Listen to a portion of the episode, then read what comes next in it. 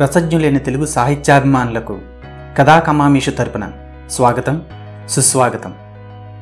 నాకు నచ్చిన కథలు, కథానికలు, కవితలు మొదలగు వాటిని మీతో పంచుకోవాలనే చిన్న ప్రయత్నమే ఈ కథాకమామిషు. కొన్ని వారాల క్రితం మన దేశ సరిహద్దుల్లో జరిగిన ఘర్షణలు, ఆ తదనంతర పరిణామాలని వేరే కోణంలో విశ్లేషించినప్పుడు ఒక భారతీయుడిగా ఒకంత ఆవేదనకు గురయ్యాను. ఆ ఆవేదనతో నేను రాసుకున్న కథనే ఈ భాగంలో నేను మీకు వినిపించబోతున్నాను. కథ పేరు భారత్ మాతాకీ జై, షరతులు వర్తిస్తాయి. ఇది నా స్వీయ రచన. అమ్మా, దేశభక్తి అంటే ఏంటమ్మా? ప్రశ్నించాడు 6 ఏళ్ల హృదయ అమ్మ ఒళ్ళో తలవాల్చి. దేశాన్ని ప్రేమించడం, దేశం కోసం ఎంతటి త్యాగమైనా అంటే ప్రాణాలైనా అర్పించడానికి సిద్ధమవడం, అర్థమైందా? తలనిమురుతూ చెప్పింది రూప. కానీ 6 ఏళ్ల వయసున్న ఉదయ్కి ఏమర్థం అవుతుంది ఇన్ని పెద్ద మాటలు? అసలు దేశం అంటే ఏంటమ్మా? మళ్ళీ ప్రశ్నించాడు. ఎలా చెప్పాలి అని ఆలోచిస్తూ మౌనంగా ఉండిపోయింది రూప. అవును, ఎప్పుడూ అంత లోతుగా ఆలోచించలేదు. అందుకేనేమో చిన్నపిల్లలతో మాట్లాడితే తత్వం బోధపడుతుంది. చెప్పమ్మా, మళ్ళీ అడిగాడు. దేశమంటే మట్టి కాదోయ్, దేశమంటే మనుషులోయ్ అని గురజాడలా చెప్పాలనుంది. కానీ దాన్ని అర్థం చేసుకునే వయసు కాదు. మరి ఎలా చెప్పాలి అనుకుంటూ ప్రారంభించింది. సరే చెప్తాను విను, నువ్వెక్కడ పుట్టావో తెలుసా అని అడిగింది అమ్మ. ఓ తెలుసు, అమ్మమ్మ ఇంట్లో నాకు చాలా ఇష్టం చెప్పాడు ఉదయ్. అమ్మమ్మ ఇల్లంటే ఎందుకు ఇష్టం? అమ్మమ్మ తాత అందరూ ఉంటారు కాబట్టి, నాకు కావాల్సింది అన్నీ ఇస్తారు కాబట్టి కదా. అలాగే ఒక్కొక్కళ్ళకి ఒక్కో అమ్మమ్మ ఊరు ఉంటుంది. ఆ ఊర్లన్నీ కలిపితేనే దేశం అవుతుంది అని ఏదో వాడికి అర్థమయ్యేలా చెప్పాలనుకుంది రూప. ఓహో, దేశం అంటే మన అందరికీ అమ్మమ్మ ఇల్లు లాంటిదన్నమాట అన్నాడు ఉదయ్ ఏదో అర్థమైనట్టు. మరి ఆర్మీ అంటే ఏంటమ్మా? మళ్ళీ అడిగాడు ఉదయ్. అలాంటి ఇంట్లోకి బ్యాడ్ బాయ్స్ ఎవ్వరూ రాకుండా కాపాడే హీరోసే ఆర్మీ అని చెప్పింది రూప. అవునమ్మా, మా టీచర్ కూడా చెప్పింది హీరోస్ అంటే ఆర్మీ అని. మీ డాడీ రియల్ హీరో అని చెప్పిందమ్మా. My daddy is hero. వాడి మొహంలో ఆనందం కనపడగానే చాలా ఆనందించింది రూప. ఇంతలో టీవీలో యాంకర్ బిగ్గరగా అరుస్తూ చెప్తున్నాడు, బ్రేకింగ్ న్యూస్, లడక సరిహద్దుల్లో యుద్ధ వాతావరణం నెలకొంది, అత్యున్నత స్థాయి అధికారుల సమావేశం అని ఇంకా ఏదో చెప్పుకుని పోతున్నాడు యాంకర్. అప్పటిదాకా ఆనందంగా ఉన్న ఆ ఇంటి వాతావరణం గంభీరంగా మారిపోయింది. ఉదయ్ తాతయ్య, నాయనమ్మ అందరూ టీవీ దగ్గరికి వచ్చారు. అందరిలోనూ ఒకటే టెన్షన్. ఎందుకంటే మిగతా వాళ్ళకి ఇది ఒక న్యూస్ మాత్రమే. కానీ మొన్ననే ఇంటికి వచ్చి వెళ్ళిన కొడుకు, ఇంకా కళ్ళ ముందే కదులుతున్న ఆ తల్లిదండ్రులకు, నాన్నతో ఆడుకున్న జ్ఞాపకాల్లో ఇంకా తేలియాడుతున్న బిడ్డకు, ఇంటికి వచ్చినప్పుడు గడిపిన కొన్ని మధురమైన అనుభూతులను మరలా అతను వచ్చే వరకు నెమరు వేసుకునే భార్యకు, ఇలా ఎన్నో బంధాలతో పెనవేసుకున్న కుటుంబానికి గుండెలు మెలిపెట్టే న్యూస్ అది. అవును, ఈ న్యూస్ ఆర్మీలో ఉన్న తన భర్త నీరజ్ ఉన్న ప్రాంతం గురించే. నిశ్చేష్టురాలే చూస్తూ ఉండిపోయింది రూప. టీవీలో టెలికాస్ట్ అవుతున్న ఆర్మీ వీడియోస్ చూసి సంబరపడిపోతూ, అమ్మా నాన్న ఇక్కడే ఉంటారు కదమ్మా అన్నాడు ఉదయ్. అమ్మా నాన్న హీరో కదా, అందరినీ డిష్యు డిష్యు అని షూట్ చేసేస్తారు కదమ్మా. చెప్పమ్మా చెప్పు అని తన అరచేయి అమ్మ చెంపల మీద ఆనించగానే అప్పటికే రూప చెంపలు చెమ్మతో తడిసిపోయి వెంటనే టక్కుని లేచి అమ్మా అమ్మా అని కళ్ళల్లోకి చూస్తున్న కొడుకుని చూడలేక గదిలోకి వెళ్ళిపోయింది రూప. నాయనమ్మ నాయనమ్మ, అమ్మ ఎందుకు ఏడుస్తోంది అని నాయనమ్మ దగ్గరికి పొరుగు పెట్టాడు ఉదయ్. అప్పటికే నాయనమ్మ కళ్ళు కూడా కళ్ళనీళ్ళని భారంగా మోస్తున్నాయి. ఉదయ్కి మొహం చూపించలేక సమాధానం చెప్పలేక వెనక్కి తిరిగిపోతే ఉదయ్ బిక్కమొహం వేసి తాత దగ్గరికి వచ్చాడు. ఏమైంది తాత, అందరూ ఏడుస్తున్నారు, నాకు ఏడుపొస్తోంది అంటున్న ఉదయ్ని ఎత్తుకుని ఒళ్ళో కూర్చోబెట్టుకున్నారు రావుగారు. రావుగారు చాలా గంభీరమైన మనిషి.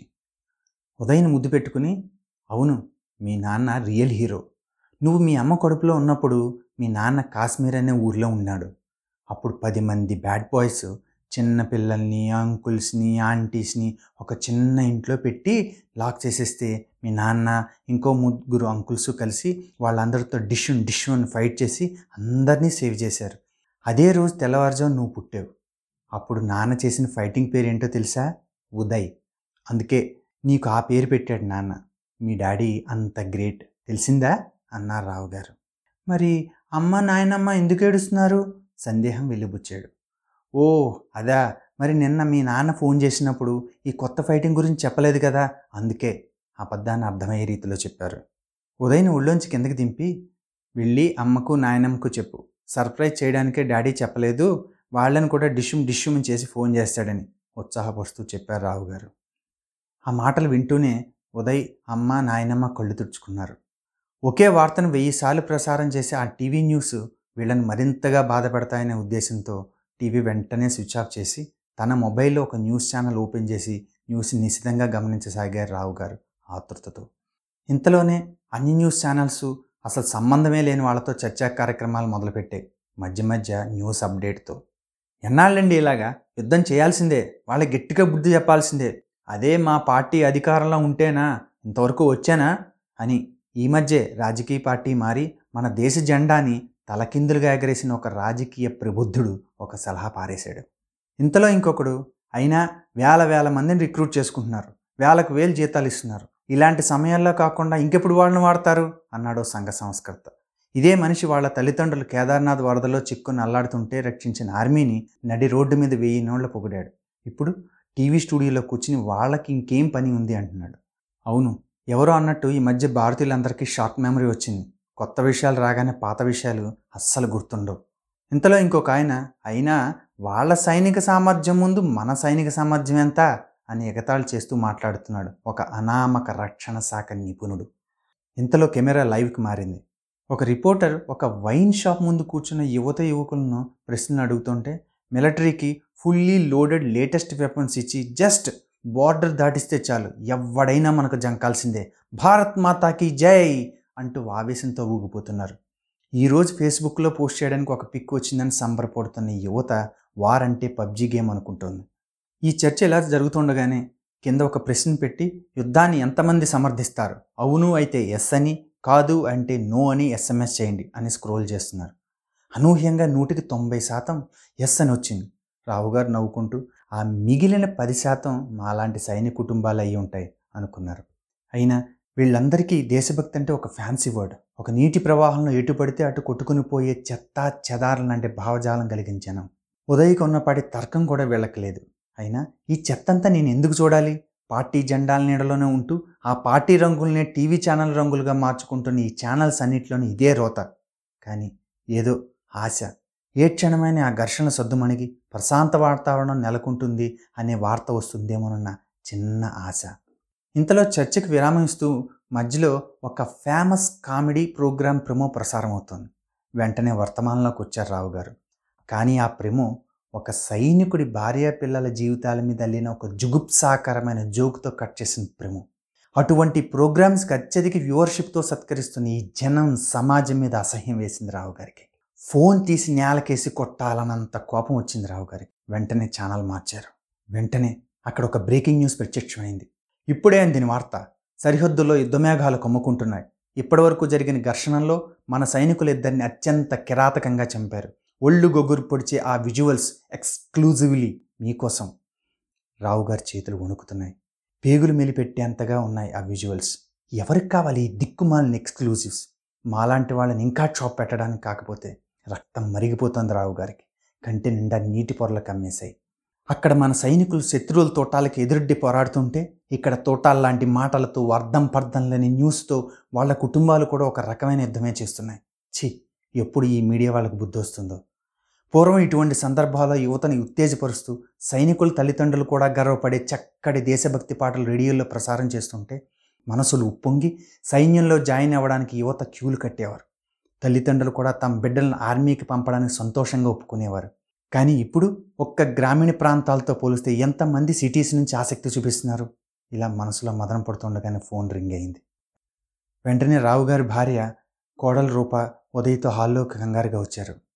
ఒక ఫోన్ కాల్ వింటేనే భయపడిపోయే సందర్భం ఇది, ఏం వార్త వినాల్సి వస్తుందో అని తడబడుతూనే ఫోన్ లిఫ్ట్ చేశారు రావుగారు. అవతల నుంచి, రావుగారు ఇల్లేనండి అడిగారు. అవును మీరు, గద్గతమైన స్వరంతోనే అడిగారు రావుగారు. నీరజ్ లాంటి గొప్ప వీరుని కన్నా మీకు నా నమస్కారాలు. నా పేరు జగన్నాథం, జాగృతి వెబ్ మ్యాగజైన్ ఎడిటర్ని. మీడియా అనగానే కోపం వచ్చిన సంబోధనలో ప్రతిధ్వనించిన ఆ సంస్కారం రావు గారిని కట్టిపడేసింది. ఇలాంటి సమయంలో మీకు ఫోన్ చేసి ఇబ్బంది పెట్టినందుకు నన్ను క్షమించండి. నేను ఒక ఫ్రీలాన్సర్ జర్నలిస్ట్.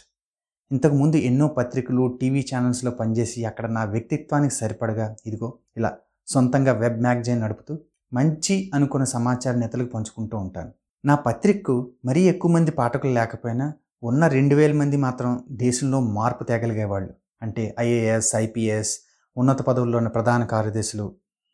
ఇక విషయానికి వస్తే మీ కుటుంబం గురించి కొంత సమాచారం సేకరించాను. 3 తరాలుగా మీ కుటుంబం ఆర్మీ ద్వారా దేశానికి సేవలు అందిస్తోంది. మీ అబ్బాయి కూడా అత్యంత ధైర్య సాహసాలు ప్రదర్శిస్తూ చాలా గుర్తింపు తెచ్చుకున్నాడు. ఇటువంటి పరిస్థితుల్లో మీ గురించి, మీ అభిప్రాయాల గురించి తెలుసుకోవాలని ఫోన్ చేశాను. ఆ ఎడిటర్ మాటలకు ఆనందం కలిగింది రావు గారికి. విలువలు చచ్చిపోలేదు, మరుగున పడ్డాయంతే అనుకున్నారు. రూప, రావుగారి భార్య కూడా ఆయన మొహం చూసి మనసు తేలికపడింది. ఇప్పటి వరకు మీడియా మీద ఉన్న దురభిప్రాయాన్ని ఇప్పుడు మీ మాటలతో కొంత మార్చుకుంటున్నాను, తప్పకుండా చెబుతాను అని చెప్పడం ప్రారంభించారు రావు గారు. మా నాన్నగారు ఆర్మీలో పనిచేసేవారు. ఆయన ఎప్పుడింటికి వచ్చినా ఊరంతా మేళతాళాలతో స్వాగతం పలికేవారు.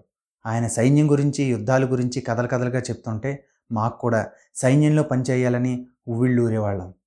ఆయన యుద్ధంలో చనిపోయినప్పుడు మా ఊర్లో ఆయనకి విగ్రహం కూడా పెట్టించారు. అదే స్ఫూర్తితో నేను కూడా సైన్యంలో జాయిన్ అయ్యాను. నన్ను చూసి నా బిడ్డ కూడా అదే స్ఫూర్తితో సైన్యంలో జాయిన్ అయ్యాడు. నా బిడ్డను చూస్తే గర్వంగా ఉంటుంది, ఎందుకంటే నాకన్నా ఎన్నో రెట్లు విజయాలు సాధించాడు, సాధిస్తున్నాడు. ఎప్పుడైతే నా బిడ్డ ఆర్మీలో జాయిన్ అయ్యాడో అప్పుడే వాడు అందరివాడు అయ్యాడు. ఆర్మీ అంటే మీ అందరికీ ఒక సాధారణ ఉద్యోగంలాగా అనిపించవచ్చు, కానీ వాళ్ళకి ట్రైనింగ్ అయ్యేటప్పటికి వాళ్ళ శరీరం, మనస్సు దృఢం అయిపోయి వాళ్ళు మన దేశ సరిహద్దులకు దృఢమైన గోడలాగా మారిపోతారు. నేను నా కొడుకుని ఎందుకు ఆర్మీలో జాయిన్ అవుదాం అనుకుంటున్నావు అని అంటే వాడు చెప్పిన మాట ఇంకా నా గుండెల్లో పదిలంగానే ఉంది. ఒకేసారి 100 కోట్ల పైబడి జనాభా ఉన్న దేశానికి సైనికుడిగా రక్షణ ఇవ్వడం కన్నా అదృష్టం ఏముంటుంది? అంతకుమించి శారీరక, మానసిక దృఢత్వం, ఒక మోస్ట్ డిసిప్లిన్డ్ లైఫ్, జీవితానికి మరణానికి కూడా ఒక విలువ, ఒక సార్థకత, ఇవన్నీ దొరికేది ఇక్కడే కదా నాన్న. దేశం పట్ల మనకున్న ప్రేమను ఇంతకన్నా ఎక్కువ ఎక్కడ చూపించగలను నాన్న అనగానే నాకు చాలా సంతోషం అనిపించింది. కానీ కాలం మారింది. ఆర్మీ పట్ల సమాజం యొక్క దృష్టికోణం కూడా మారింది. వాళ్ళను మనుషులుగా గుర్తించడం లేదు. ఎప్పుడైనా ఒక జవాన్ చనిపోతే కనీసం రెస్పెక్ట్ కూడా ఇవ్వడం లేదు. ఎంతసేపు యుద్ధం చేయాల్సిందే, గట్టిగా గుణపాఠం చెప్పాల్సిందే అని కెమెరా ముందు ఊగిపోయే సూడో దేశభక్తుల ప్రసంగాలు, ఇప్పుడైనా సైన్యాన్ని ఉపయోగించుకోవాలి అని వాళ్ళేదో సుఖభోగాల్లో తేలిపోతున్నట్టు ప్రాలాపన పేలే ఇల్లు కూడా దాటిన ఉద్యమకారులు, కర్కసత్వాన్ని, దారుణ మారణ హోమాల్ని కూడా టీఆర్పీల కోసం వాడేసే ప్రజాస్వామ్యపు 4వ స్తంభం అని చెప్పుకు తిరిగే జర్నలిస్టులకి ఏం తెలుస్తాయి? ఇలాంటి మాటలు, ఈ న్యూస్ ఈ దేశ సేవ చేయాలనుకునే యువత మీద ఎంత దుష్ప్రభావం చూపుతుందో. దేశ వీర జవాన్లుగా తయారు చేయాలనే తల్లిదండ్రులు, ఇన్ని కోట్ల మందిని రక్షించడానికి తన 5వ తనాన్ని కూడా పణంగా పెట్టే భార్యలు, మీ నాన్న హీరో హీరో అని పొగుడుతుంటే ఆ నాన్నని గట్టిగా హత్తుకుని ఆ విషయం చెప్పాలనుకునే పిల్లలు ఎంత మానసిక క్షోభకు గురి చేస్తాయో. క్షమించండి, ఏదో ఆవేశం ఆపుకోలేక అని కాసేపు మౌనముద్ర దాల్చారు రావు గారు. అయ్యో ఏం పర్వాలేదు, అర్థం చేసుకోగలను, కానీ ఒక ప్రశ్న అడగనా? మీరు యుద్ధానికి వ్యతిరేకమా అడిగాడు ఎడిటర్. ఎంతమాత్రం కాదు, శత్రువుకి మనం బలం చూపించాల్సిందే, భయపెట్టాల్సిందే, అవసరమైతే యుద్ధాలు కూడా చేయాల్సిందే. కానీ ప్రతిసారి యుద్ధమే పరిష్కారం అనుకుంటూ, అది ఆర్మీ పనే అనుకుంటూ, యుద్ధం లేకపోతే ఆర్మీకి పనే లేదు అనుకునే ఈ సమాజ దృక్పథాన్ని చూసి సిగ్గుపడుతున్నాను. అయినా ఒకప్పుడు యుద్ధం రాజ్య విస్తరణ కాంక్ష, కానీ ఇప్పుడు వ్యాపారం, సంపద చుట్టూ తిరిగే ఒక ప్రపంచ వ్యాపార రాజకీయ క్రీడ. అందుకే ఈ కాలంలో యుద్ధం రూపురేఖలు కూడా మారిపోతున్నాయి. సైబర్ యుద్ధం, వ్యాపార యుద్ధం, ఆర్థిక ఆంక్షలు, దౌత్య యుద్ధం, వేర్పాటు ఉద్యమాలు అనే రకరకాల ప్రత్యామ్నాయాలు అందుబాటులో ఉండి దానికి అనేక మంది నిపుణులు మనకు అందుబాటులో ఉన్నా ఇంకా ఆర్మీనే గన్స్ పట్టుకుని యుద్ధం చేయాలనే ఆలోచన ఎంతవరకు సమంజసం? అందరినీ ఆర్మీలోనే జాయిన్ అవ్వాలని అనటం లేదు, కానీ ఈ తరహా కొత్త యుద్ధాలకు కూడా యువత సంసిద్ధులే ఒక సైనికుల్లా మారి దేశానికి సేవ చేయాలని కోరుకుంటున్నాను. వీలైతే ప్రతి యువకుడు కొన్ని రోజులైనా దేశ రక్షణలో పాలు పంచుకోవాలనే కొత్త చట్టం తీసుకురావాలని ఆశిస్తున్నాను. అప్పుడే అందరిలో దేశం పట్ల భక్తి, ఆర్మీ పట్ల గౌరవం ఉంటాయి. చెప్పడం పూర్తి చేసి తన భార్య, కోడలి వంక చూశారు రావు గారు. భారంగా నిట్టూర్చి, చాలా థ్యాంక్స్ రావు గారు, చెప్పాను కదా ఒక ఎడిటర్గా మార్పు కోసం నా వంతు కృషి చేస్తాను. చివరిగా ఒక శుభవార్త, మీ అబ్బాయి నీరజ్ ఆధ్వర్యంలో చేపట్టిన కొత్త మిషన్ సక్సెస్ అయ్యిందని, ఇరువైపులా శాంతి చర్చలు స్టార్ట్ అయ్యాయని ఇప్పుడే నాకు ఒక రిలయబుల్ సోర్సెస్ ద్వారా ఇన్ఫర్మేషన్ వచ్చింది. కానీ మీరు చూసే ఈ టీవీ ఛానల్స్లో ఈ బ్రేకింగ్ న్యూస్ రావడానికి ఇంకా టైం పడుతుంది. వన్స్ అగైన్ మీకు, మీ కుటుంబానికి కంగ్రాట్స్, ఉంటాను అని ఫోన్ పెట్టేశాడు ఆ ఎడిటర్. మనసులో భారం దిగిపోయినట్టయింది. కన్నీటి చారకులు కట్టిన చెంపలతో బెంగతో కుమిలిపోతున్న భార్యను కోడల్ని ఆప్యాయంగా పిలిచారు రావు గారు. ఒకటి 9 మోసాలు మోసిన బంధమైతే, ఇంకొకటి 7 అడుగులు నడిచిన బంధం. 6 ఏళ్ల పేగుబంధం వాడి కొడుకుదైతే, నాది 30 ఏళ్ల అనుబంధం. అంకెళ్ళు వయసులో చిన్న పెద్ద తేడాలుంటాయేమో కానీ బంధంలో ఆప్యాతల్లో కాదు. తాను విన్న ఆ శుభార్తను వాళ్ళతో పంచుకున్నారు రావు గారు. ఒళ్ళోకి వచ్చి కూర్చున్న ఉదయ్తో, ఒరేయ్ మీ నాన్న ఈసారి కూడా హీరోలో ఫైటింగ్ చేసి అందరినీ డిషుమ్ డిషుమ్ చేశాడట అని ముద్దు పెట్టుకోగానే, hey my daddy is super hero అంటూ రావు గారిని గట్టిగా కౌగులించుకున్నాడు ఉదయ్. ఇప్పుడు చెప్పు, పెద్ద ఎదిగిన తర్వాత ఏమవుతావు అని రావుగారు అడిగిన ప్రశ్నకు, డాడీలా హీరో అవుతాను అని ఉదయ్ అనగానే అందరి మనసులు గర్వంతో పొంగిపోయాయి. ఇంతలో రావుగారు అబ్బాయి నీరజ్ నుంచి ఫోన్ రాగానే అందరి ఆనందం ఆకాశాన్ని అంటింది. రావుగారు గర్వంగా మీసం మేలేశారు. 4 రోజులు గడిచాయి. హాల్లో పేపర్ చదువుతున్న రావుగారు టీవీలో వచ్చిన బ్రేకింగ్ న్యూస్ విని నవ్వు ఆపుకోలేకపోయారు.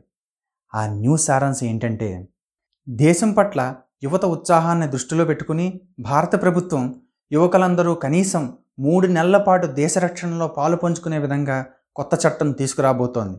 మంత్రిమండలి కూడా సూత్రప్రాయంగా అంగీకరించింది. త్వరలో విధి విధానాలు ప్రకటిస్తామని పిఎంఓ ఒక ప్రకటన విడుదల చేసింది. అంతే, ఇది చాలా బుద్ధి తక్కువ ఆలోచన అంటూ టీవీలో మరలా చర్చలు ప్రారంభమయ్యాయి. నవ్వు ఆపుకోలేకపోతున్నారు రావుగారు. భారత్ మాతాకీ జై కానీ షరతులు వర్తిస్తాయి అన్నట్టుంది వీళ్ళ ధోరణి అని నవ్వుకున్నారు రావుగారు. ఇంతలో ఫోన్ మోగింది. లిఫ్ట్ చేయగానే నేను జాగృతి ఎడిటర్ అని వినబడడంతో రావుగారు మరిన్ని సూచనలు ఇవ్వడానికి రెడీ అయిపోయారు. శుభం. అదండి, విన్నారుగా. వచ్చే భాగంలో మరొక కొత్త అంశంతో మీ ముందుకొస్తాను. ఇట్లు మీ రవి ఎర్రాప్రగడ.